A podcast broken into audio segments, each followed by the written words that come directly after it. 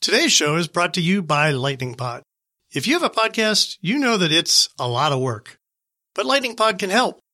We've been working with their founder, Eric Johnson, for more than a year now, and he's really helped us take the Smart Home Show to the next level. So if you're starting a new podcast or you want to make your existing podcast better, you should get in touch with Eric. Learn more at lightningpod.fm. Do you have robot insurance? It might be time to get some. We're talking robots and smart home. On today's Smart Home Show, stay tuned.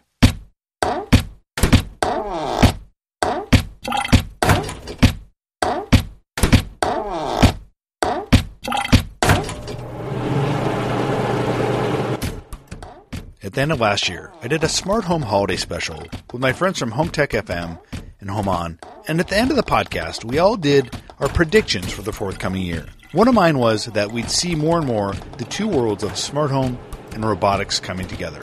To me, it's just such a natural peanut butter and chocolate combo. This idea that robotics would start to become more and more prevalent in our lives, and when it does, it'll naturally communicate with our home using sensors, cameras, etc. One of the companies leading that charge is iRobot, the maker of the Roomba robotic vacuum. And so for this podcast, I caught up with iRobot's VP of Technology, Chris Jones, to talk about how the world of robotics and smart home are coming together. As always, thank you for listening to the Smart Home Show. For those of you who came out to the Smart Kitchen event at the Target open house store last week, it was great to see you. It was good to talk to you guys. Anyone going to South by Southwest?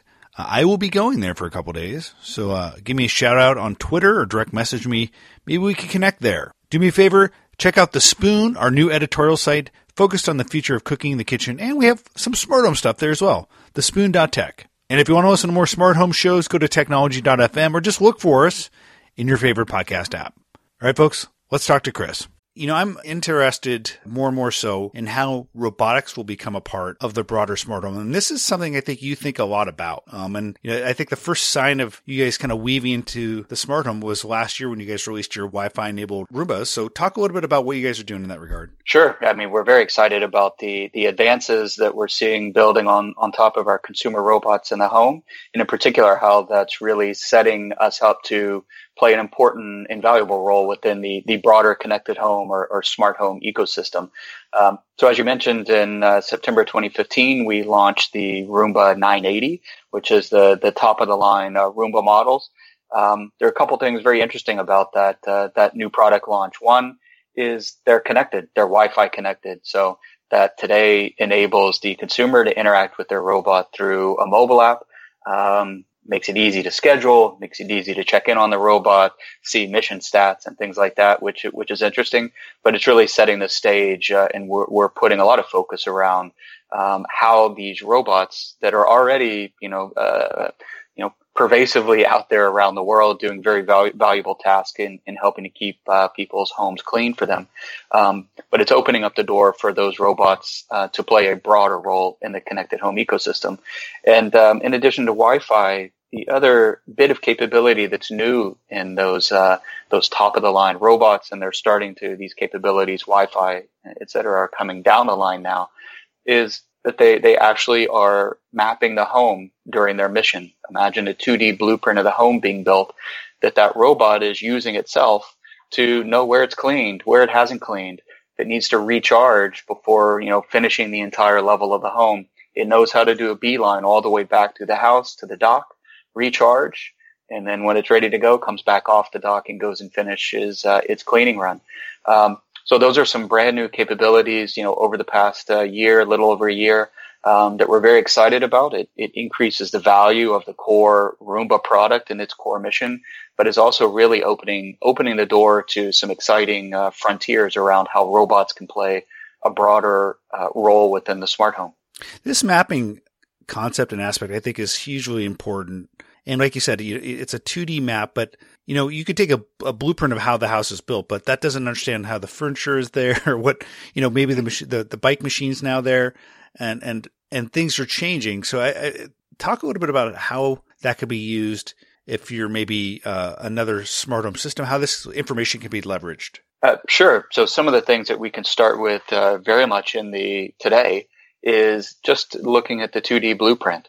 Um, you can imagine if you're trying to set up and orchestrate um, the variety of smart home sensors that are out there today. So let me, you know, just tell a little, uh, maybe a little simple scenario, but it, it, illustrates the point. If you want to set up some, um, you know, motion sensors and connected light bulbs, for example, um, and you just want lights to turn on when you enter a room and off when you leave. Um, if you want that, you know, throughout the throughout the home, it does require a, a level of capability on the homeowner, on the consumer, to set up and orchestrate and configure those devices. Which motion sensors trigger which lights? You know, this sensor should turn on these two lights. That one should turn on this lights, or both of these motion sensors should turn on the same set of lights covering a large room, for example. That requires kind of some logical programming on the part of the consumer to really set that up and, and make it work the way they want to. But now imagine that you have a map of the home and all you need to do is kind of tap on that map, click on that map to tell your smart home where these devices are. You know, I click, I have a motion sensor here on the desk in the living room, click, you know, I have a light bulb uh, here and a connected light here in the study and just set those up on the map. And then imagine just checking a box saying, no, just give me lighting wherever I am. Um, when you have knowledge of the layout of the home, it's very simple then to know, well, you know, this is the sensing cone of that motion sensor. Here are the lights within that physical room of the home. Uh, I'm going to turn that light on when that motion sensor is triggered. It's something you can very easily automate the setup or the orchestration of those devices if you have a fundamental understanding of the layout of the home. Um, so we can do things like um, automatically know segment rooms. So we know where the living room is, we know where the kitchen is, we know where the uh, the study is. Um, so you can now start grouping things by room spatially, just very simply. Um, that takes a lot of that burden away from the consumer to have to kind of logically understand how to connect and orchestrate their their variety of smart home devices in the home. Um, so those, that's a you know a, an, an, illustrative example around how you can get some pretty interesting capabilities in a way that's very usable um, on the part of the consumer, all driven by this spatial understanding of the room, where uh, of the home, where the rooms are, which rooms are adjacent to other rooms, you know, just what the physical layout of the space looks like. Yeah, and you know the the Roombas are the only robots by and large that consumers have today. If they if, if they have robots in the home, maybe they have a drone, but you know it's really kind of the first mass market robot moving around. It has a camera. You talked about the mission stats it's gathering. I'd be interested in how what kind of information it's gathering and how that is evolving over time to maybe you know get more intelligent and maybe add to the intelligence of the smart home. Uh, sure. So, I mean, to begin with, you mentioned, you know, uh, uh, Roomba is probably the most uh, uh, is the most successful consumer robot out there today. We pride ourselves on being very practical. So, you know, the Roomba is does a very functional job, a valuable a valuable job for the consumer in the home, and that's something that iRobot as a whole is very focused on. Um, and, and, given that, you know, that, that, core value that we're able to provide, it's not just a cool robot for the home. It's actually doing a valuable task you know, we, we have built a very successful business out of that. Um, globally, you know, we're very successful. Um, in the U.S., we're very successful, having over uh, more than 90% market share of the of the consumer robot uh, robot vacuum uh, segment. Um, so we're you know we're very focused on building practical, value producing products for the home that that work very well. Um, so looking forward, um, you know, today, as you mentioned, the, the robot has a very low resolution camera on that platform that is used on board the robot um, to process that imagery to be able to build uh, this map of the home, and it helps the robot know where it is, where it's cleaned, where it hasn't cleaned, etc. All that's done on board, uh, on board the robot itself. Um, looking forward, we are very interested in being able to build out additional capabilities using sensors on the robot. So you could imagine um, a scenario at, at, some point in the future where that robot, you know, not only builds a 2D blueprint of the home, but is also able to recognize, ah, that's a dining room table. Uh, and be able to just, you know, do a beeline and target cleaning under the dining room table because it knows historically that's where a lot of, uh, you know, a lot of where a lot of dirt and debris is. So really focus its cleaning strategy around that. Um, or, you know, if it knows where, you know, the living room is, it knows what that room is and it knows, you know, it can recognize that, oh, that's a couch in the living room, you can now start to offer the consumer some really interesting capabilities like being able to you know, just kind of tell the Roomba, "Hey Roomba, go clean uh, in front of the couch in the living room." Um, you just verbally need to say that. The robot knows where the living room is. It knows where the couch is in the living room because it's seen it. Um, now it knows where to go clean. So it gives it that spatial context, that understanding of, of the context of the home that really opens up some interesting capabilities for, you know, immediately things like Roomba, but looking forward, other types of valuable robots in the home that can really build on top of that, that core understanding of the, of the layout and the, the space and the devices in the home is, is a very interesting prospect for the smart home of the future. Yeah, I think that's fascinating. The contextual understanding and what mm-hmm. what be, where it becomes really interesting if it learns over time, um, either through inputs, but also like you said, it, recognizes it's a, it's a kitchen table. Maybe it also knows like it's picked up a lot of volume of debris around that table. There in the past, yeah. um, also, I'm wondering if like there could be contextual understanding from other sensors in the home, whether that's you know an Alexa, and you know that this Alexa is in the kitchen because a lot of information is, you know, they're asking a kitchen about recipes, a lot of information about recipes, or, you know, it has close proximity to something like, uh, you know, an August door lock. So it knows, it knows it's near a door at some point. So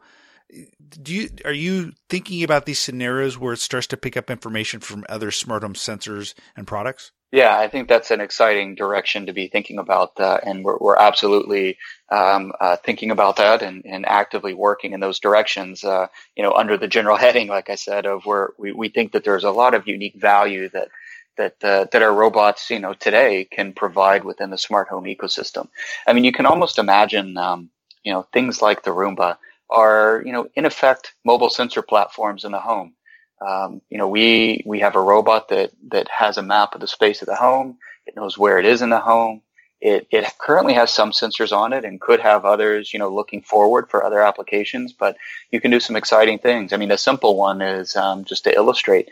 Um, let's just assume there's a simple temperature sensor on the robot. It knows where it is all the time. It's moving systematically, covering the entire space of, of the level of a level of a home, um, more or less every day um, given the usage patterns of our consumers. So you can imagine this is very easy now to imagine building essentially a heat map of the home, not just, you know, what's the temperature at the location of the thermostat, but what's the temperature everywhere every day. Um, you know, at, at a, at a point in time every day, you can start to see what the, what the temperature profile looks like that, you know, the area near the thermostat may be right where you want it at 74, but yeah, you, you have you may have uh, some drafty windows in the other room um, that the temperature in there is much you know much different, um, or you, you, just get a sense for um, how the the temperature of the home is uh, is distributed to influence how the thermostat might set the temperature, or if you have you know connected individual connected um, uh, uh, HVAC control in each room um, through you know things like uh, out there now the connected uh, connected vents and so on you can actually customize and tailor, you know, how your HVAC system is running to both give you the comfort you want, um, that's invisible to you. The robot is building this temperature map for you. So it's, it's an invisible sensor for you, gives you the comfort you want, but also, you know, can really help dial in, uh, efficiency. Uh, in terms of how you how you might heat or cool your home. So that's an example of a very simple piece of information that these robots that are moving throughout the home every day can be collecting and looking at over time um, to help make the smart home better in partnership with other connected devices in the home. Have you thought about? I mean, this may be you know farther out there, but like uh, even a security scenario, like it's if it's the only mobile robot in the home and it has a camera on it, maybe it has other cameras on it, it has sound sensors. Could it be? You know, if there's motion sense in, in one room, could it be like a, hey, let me go check out what's going on in here? Is it just the dog or something else? No, absolutely. If you have, you know, motion sensors around the home, um, and one of them gets triggered, um, you could have something like a robot that a it knows where that motion sensor is, b it knows where itself is and how to navigate from where it is to where the motion happened. Goes in there, takes a takes a snapshot, and, and sends you that picture um, for you to decide: do I need to, you know, go ahead and let the alarm trigger, or that's a false alarm? Um, you have, you know, there are a variety of scenarios like that. If you have sensors around the home, if you're detecting you know, some abnormal uh, humidity from from a humidity sensor, for example, or a leak, a water leak sensor um, that that's uh, in the kitchen, right in the home. Um, you could then, and you're not home before calling, you know, the plumber out to, to or someone over to come check on this. Just sending a robot over there to take a few pictures from around the space from different perspectives to help you get an assessment of what the situation is to, to best respond to it. So you can't imagine, you know, that that robot is, is kind of your, your eyes and ears anywhere in the home, um, to be able to respond to or get, you know, give you better information, a better context that other static sensors in the home might be giving you. I want to talk a little bit about just the evolution of consumer home robotics, and it, this could be broader uh, than just iRobot. I mean, I saw that uh, Pepper, the robot from SoftBank, is was demoing at the b8ta store. So you're starting to see uh, companies thinking about rolling out more humanoid like form factors. Um, mm-hmm. Will we see mass market humanoid robots in the next five years uh, doing any sort of significant significant volume? I mean, that's an interesting question. It uh, kind of uh, uh pulls me back to my statements earlier about how iRobot's a very practical company. So we love robots. You know, we're very passionate about robots, but um, just through our experience, so over the past 26 years uh, that iRobot's been around, um, all of that experience has really taught us the importance of really focusing on what what are you doing with this robot? Like, what is the, the, the job of this robot? Because you really want to build something that does what it says it's going to do, very practically, especially if it's going to be in homes around the world. It's just got to work. There's no, oh, it kind of works sometimes in a lab or in a, you know, in a demo setup. Uh, it's got to work out of the box for the consumer that could care less about, um, you know, the details of the robot. It's doing a job for that person and we need it to do the job well. And you also need to deliver that at a price point that makes sense. Um, so you really have to balance all of these things. Yes, it's a robot, you know, for for a lot of the, uh, uh, there are a number of applications for robots, but we're constantly asking ourselves, can we do a particular task with a robot effectively and efficiently and cost effectively? Um, so that's always the equation that we're, we're playing with that's led us to things like the Roomba. It's a very focused, very practical product. Um, it's very exciting, but it, it's very uh, focused on doing its core job very well. Um, so, you know, that, that ask the question when you start talking about more humanoid robots or more general purpose types of types of robotics in the home in general. Um, you know, it's always a struggle to find can they can you do something with that morphology or that sophistication of a platform that's going to do a great job at something that's of real value to the consumer and do it at a price point that makes sense. So it may do a job very well, but if it costs ten thousand bucks, eh, it's probably you know not going to be that practical. And similarly, you know, if it, if it, if it does 20 things and it does them all, you know, mediocre, you know, that's also not necessarily a very compelling value proposition to the consumer. So, so you're more utilitarian and less about, okay, let's, what is this vision that's been ma- mapped out in, in science fiction novels and nowadays costs $2,000. Um, you're more about, okay, this is what can do a task really, really well. Uh, you know, mm-hmm. more the information appliance model versus kind of the Swiss Army knife. Exactly. We're, we're just very practical, focused on providing that real value to the consumer. And, you know, at such point in time, some number of years in the future, that a humanoid robot walking around the home is the right answer, then I'm sure we'll be right there. Um, but today, you know, I believe that's, that's many years off into the future. And iRobot is, is maintaining its focus on, on real value to the consumer. So with that in mind, focusing on utility versus uh, you know, doing lots of things at 20% value, value or quality. You know, I'm starting to see pockets of robotics, at least in areas I look at. One area is the kitchen. Um, you know, we, I see there's a couple startups doing, for, for example, robotic drink mixing and it, it actually seems like it works fairly well. It's, you know, you have a couple chambers and mixes it. There's some guys trying to do some form of robotics around cooking. I haven't seen that stuff move as far along so I'm mm-hmm. I'm curious about are there pockets you're seeing, kitchen or otherwise, where we're starting to see interesting potential for robotics in the near term? Yeah, I mean, I think that there are there, there's a variety of exciting opportunities around the home for for for robots. Um, you know, the the and, and iRobot is, you know, on top of what's going on and, and uh, how all of these capabilities and technologies are developing. And, um, you know, I think there, there's been some advances uh, when you're starting to think about uh, artificial intelligence or kind of machine intelligence, um, visual perception. Um, you know, there have been a lot of advances that that are are allowing the community to take a step in those directions, and it'll be really exciting to see when we actually have you know have solved the practical implementation of, you know, if you're talking about cooking or things like this, that the practical implementation of robotic arms, um, all of the perception needed to, you know, be able to recognize, oh, you know, there's that tomato and oh, it's got a bruise on it. I might want to trim that out before just blindly chopping it up. Um, and being able to handle that diversity of, you know, of fragile items and so on, I think is very exciting. I think there's a lot of hard work ahead. Um, but it's really exciting to see the community start to poke and prod at, you know, trying to find, uh, trying to find those unique solutions in the home. You know, I would, uh, you know, I will always adv- advocate for, you know, do it in a practical way. So you need to solve the whole problem and you need to really look at it from through the lens of, is there a practical path from where we are today to getting a product that makes sense, uh, in terms of value to the consumer?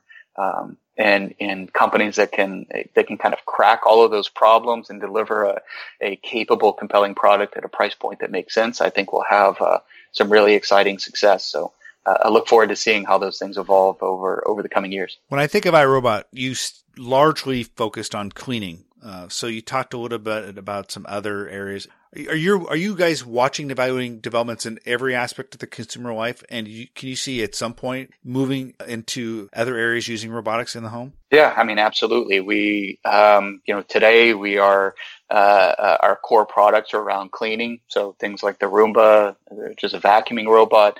Um, we have we've seen a lot of great uh, success here very recently in our new line of uh, of mopping robots and uh, or, or hard floor care robots in our Braava uh, line. So those are robots that do wet, wet or damp uh, mopping of hard hard floors. Um, so that's a, a second uh, a second leg. Um, we've we've done some other things in the past, and we are absolutely 100% always looking at new opportunities for robots in and around the home. And um, you know, we are we're always trying different things. You know, a lot of things never see the light of day when we realize that you know there's still you know, not a path to a practical solution. We need to go back to go back to the R and D side on some fundamental part of the of the uh, technology or product vision and so on. Um, but yeah, we're we're 100% uh, uh, really 100% uh, looking at new types of of uh, robots uh, for for the home.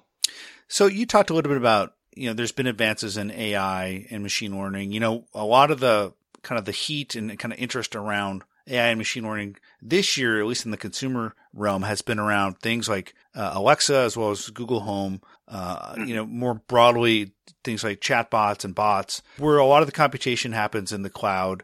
These are uh, more ephemeral. They're not necessarily physical robots, but I, I still see a lot of potential overlap. Talk a little bit about how you guys are thinking about what you're watching with regards to things like Alexa and, and, and Google Home and how you guys can tap into that or how you're maybe, is it competitive? Are you guys going to work with those guys to a certain degree? Talk about that. Sure. No, I, I mean, I think it's a, it's a, some very exciting advancements that have come through things like, uh, the Amazon Alexa, uh, family. Um, that's a, uh, some fantastic capabilities that really address some of the, as I was saying, the usability challenges of how do you interface with the smart home. Um, you know, the, the model of a mobile device with a, you know, tens of apps on it to individually control different devices is, is maybe where we've been here in recent years, but it, it's certainly not. And I don't think, uh, I doubt many would agree that that's uh, that's the the end goal is a phone with a bunch of apps on it to control devices. So looking at new interface paradigms in the smart home, I think is very exciting. I think there's some uh, fantastic opportunities to be uh, integrating the unique capabilities and, and position in the home that robots do. So as I mentioned, you know, a, a mobile platform, sensor platform um, that can provide this spatial context, uh, this contextual understanding of the home that robots can provide. I think there's some fantastic opportunities to be uh, integrating those unique capabilities with the very compelling and unique capabilities of things like um, uh, Alexa or Google Home, or you know, there's a whole variety of, of different types of uh, of the smart of smart connected devices in the home that present themselves as, as unique integration opportunities. So I think those have been you know fantastic advancements, and and uh, you know I'll, I'll, look forward to seeing uh, seeing how this whole ecosystem evolves, and uh, um, uh, we're certainly pushing for um, introducing um, the central value that, that robots in the home can play uh, within these broader ecosystems. How'd you get into robotics yourself? Uh, me, I found my way into a robotics lab uh, as an undergraduate at Texas A&M and had a fantastic experience. Um, that's uh, about 20 years ago now. Um, so I've worked my way through, you know, working as an undergrad in a in a research lab in robotics. Worked for uh, some robotics research for the Department of Energy. Uh, spent some time in grad school at the University of Southern California, and then uh, for the past uh, 10, 12 years now or so uh, at iRobot, which is couldn't ask to be at a better place. If you want to be at the center place, uh, the centerpiece of of practical robots in the home making a real difference in people's lives, couldn't have asked for a better place to land than iRobot. So it's been an exciting journey. You got in pre Mindstorm era. Uh, you know, I would imagine looking around nowadays, all the kind of early STEM education, things like Mindstorms, and, and we're going to see just an explosion of kids and people entering what you're trying to do, what you're doing now. No, I, excuse me. I think that's great, and uh, it, it's a very powerful tool to help with uh, with education. We have um, for years now. We've had the iRobot Create, which is more or less a Roomba with all the vacuuming bits removed. Um, that is made available to educators for STEM or hobbyists to be able to, you know, develop new capabilities on top of a very low cost um, uh, um, uh, mobile platform built on top of, uh, of Roomba. That's all out there for us to support, uh, primarily to support STEM. And iRobot as a company is very committed to um, uh, to supporting STEM education. Um, we have all of our employees who are spending a lot of time in schools um, trying to help uh, or to encourage and support teachers in STEM education. And you know, we do believe that robotics is a very powerful tool to teach science, technology, engineering, math. You've got the electrical engineering, mechanical engineering, the programming aspects. It's all there in one, you know, pretty exciting, uh, pretty exciting system for, for kids to get their hands around. So I love seeing all the, uh, the, the robotic based, uh, STEM products coming out there. Um, I think it's, uh, fantastic. Hey, Chris Jones, thank you so much for spending time with me, talking a little bit about what you guys are doing and uh, have a great day, man. Great. Thanks a lot, Michael. Well, that was a lot of fun. If you don't already have some robots in your home, you probably will soon. I have a couple, including a robotic vacuum and a Sphero. I don't have a humanoid robot yet. That's still to come. I hope you enjoyed this podcast. As always, check out our archives. Go to technology.fm or just look for us on your favorite podcast app. Also, do me a favor, go to the spoon.tech, sign up for our newsletter. We only email you once a week, and there's lots of great smart home stuff in there as well. I'd appreciate it. And who knows, maybe I'll buy you a beer at South by Southwest. That's it for now. We'll talk to you soon.